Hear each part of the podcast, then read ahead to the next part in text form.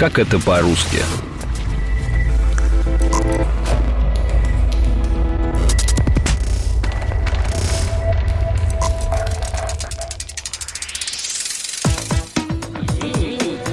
Я почему прибыл?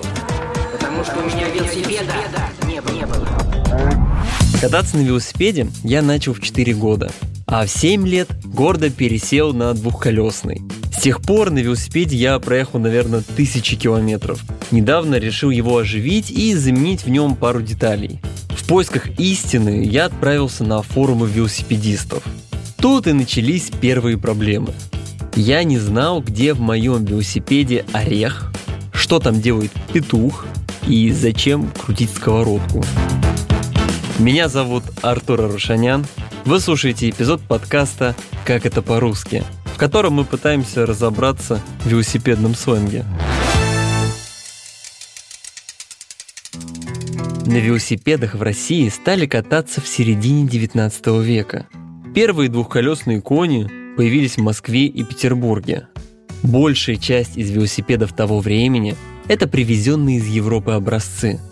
Но вскоре появились и отечественные. Первые российские велосипеды делали из дерева и труб, а их вес доходил до 40 килограмм. Из-за высокой стоимости двухколесников от 400 до 700 рублей позволить их себе могли только богатые люди. Для понимания, врач в конце 19 века в среднем получал около 80 рублей. Даже ездить просто так по дорогам было запрещено. Передвижение разрешалось только при наличии соответствующей бумаги и номерного знака. Чтобы получить весь комплект документов, приходилось сдавать экзамен на умение управлять велосипедом и оплатить налог.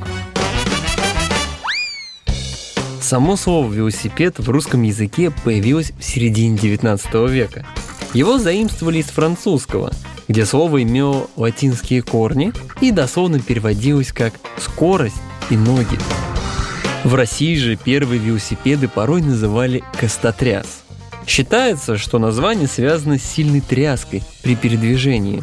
Однако после изобретения шин из каучука ездить стало удобнее и название исчезло. Вернемся к сленгу велосипедистов. Начнем с базового, самих велосипедов. И да, назвать велосипед велосипедом – это слишком просто, ведь существуют туринговые, горные, гибридные, двухподвесные BMX, унициклы и даже круизеры. Говорить о каждом из них – это отдельная тема для эпизода. Главное отличие каждого из этих велосипедов заключается в стиле езды. Например, если вы любите трюки и цените компактность, то BMX. Ну а если предпочитаете длинные походы и надежность, то нужен туринговый. Что касается самого устройства велосипеда, то тут даже мне, заядлому ездаку, тяжело разобраться. Оказалось, что после сборки мой велик превратился в крокодила и даже не Гену.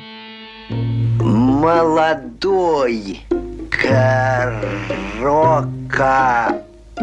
Нет, крокодил хочет завести себе друзей. Так называют велосипед, собранный из комплектующих разных типов. Например, рама от горного, а руль от шоссейного и так далее. Процесс же владения таким велосипедом называется крокодиловодством. На крокодилах велосипедисты не ограничились. В велосипеде есть бараны и петухи. Если взглянуть на фото бараньего рога, то не сразу понятно, где ему место в велосипеде. Но существует руль, формы похожей на рога барана. Он позволяет велосипедисту сильно наклониться вперед, что улучшает его аэродинамику, да и удобно в долгих поездках. Петух в велосипеде – это кронштейн, к которому крепится задний переключатель скоростей. Иногда его называют серьга. В случае удара в правую сторону колеса, именно он берет на себя основную нагрузку. Подробнее о велосипедном сленге рассказал Александр Иванов, велопутешественник, член Русского географического общества. Есть некий велосипедный сленг, некие выражения. Такое, например, случилось один раз на покатушке. Один парень высказался, сними штаны и смажь там все хорошенько. Звучало, конечно, для обычных людей не свойственно, а вообще имелось в виду, что снять штаны вилки и смазать там все внутри. Для тех, кто с велосипедом на «вы», поясню, что вилка – это амортизатор, который установлен у переднего колеса и гасит неровности дороги. Особенно он может быть полезен, когда на дороге встречается тягун и торчок. Тягун – это длинный и пологий подъем дороги, а вот торчок – короткий и крутой. В любом случае, чтобы на них забраться, нужно не только крутить педали, но может даже и сесть на колесо. Есть такое еще выражение, как сесть на колесо. Это и в велогонках такое случается, и я в своей практике, так как являюсь велопутешественником, несколько раз, ну, практически в каждое свое путешествие мне удавалось сесть на колесо какому-либо транспорту. То бишь, это будь груженный КАМАЗ, фруктами, арбузами, еле ползущий по трассе, или же какой-либо трактор, медленно едущий. Такое выражение «сесть на колесо» – это ехать в воздушном мешке. Тактика воздушного мешка имеет научное объяснение. Чем быстрее вы едете, тем сильнее вас тормозит встречный поток воздуха. Чтобы от него спрятаться, велосипедисты занимают место за другим велосипедистом или машиной. И получается, что следующий позади уже не встречает такого сопротивления и может экономить силы, чтобы совершить рывок ближе к финишу. Пой вместе с нами! Жулик не жульничай, жулик не жульничай, жулик не жульничай! Даже привычные всем педали оказались не так просты. Вот у меня на велосипеде стоят топталки, хотя пару раз я заглядывался на туклипсы и контакты. Разница на самом деле кроется в конструкции. Топталки – это классические и привычные педали без фиксации. Ну а контакты и туклипсы – это те педали, в которых стопа жестко зафиксирована. Не только устройство велосипеда вызывает вопросы, но и велоодежда. Например, велотрусы – это не нижнее белье, а специальные шорты для езды. Они уменьшают сопротивление воздуха, защищают кожу от трения об седло и отводят пот и влагу. Зачастую велотрусы оснащены памперсом. И нет, дело не в отсутствии возможности справить нужду. Памперсами велосипедисты называют специальную подкладку велотрусы. Она также отводит пот и может частично гасить удары при активной езде. В велосипеде нашлось место и для кухонной утвари.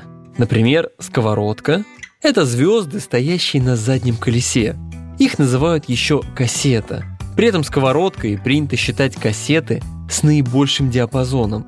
И сковородка напрямую связана с другим агрегатом – орехом. Так называют барабан задней втулки.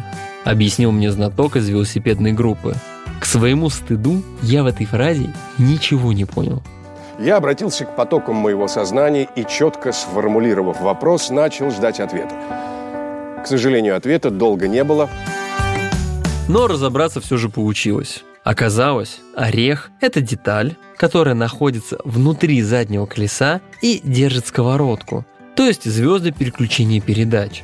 Такое обилие обычных слов с необычным значением так или иначе приводит к казусам – Купить жене норку. Для меня это как профдеформация. Я скорее подумаю, что муж жене купил велосипед норка, чем шубу норка. Норка это один из производителей велосипедов. Получается, что крутить педали, извините, то есть сжать топталки костотряса и не стать крокодилом, та еще задача. А это был эпизод подкаста «Как это по-русски». Надолго не прощаюсь.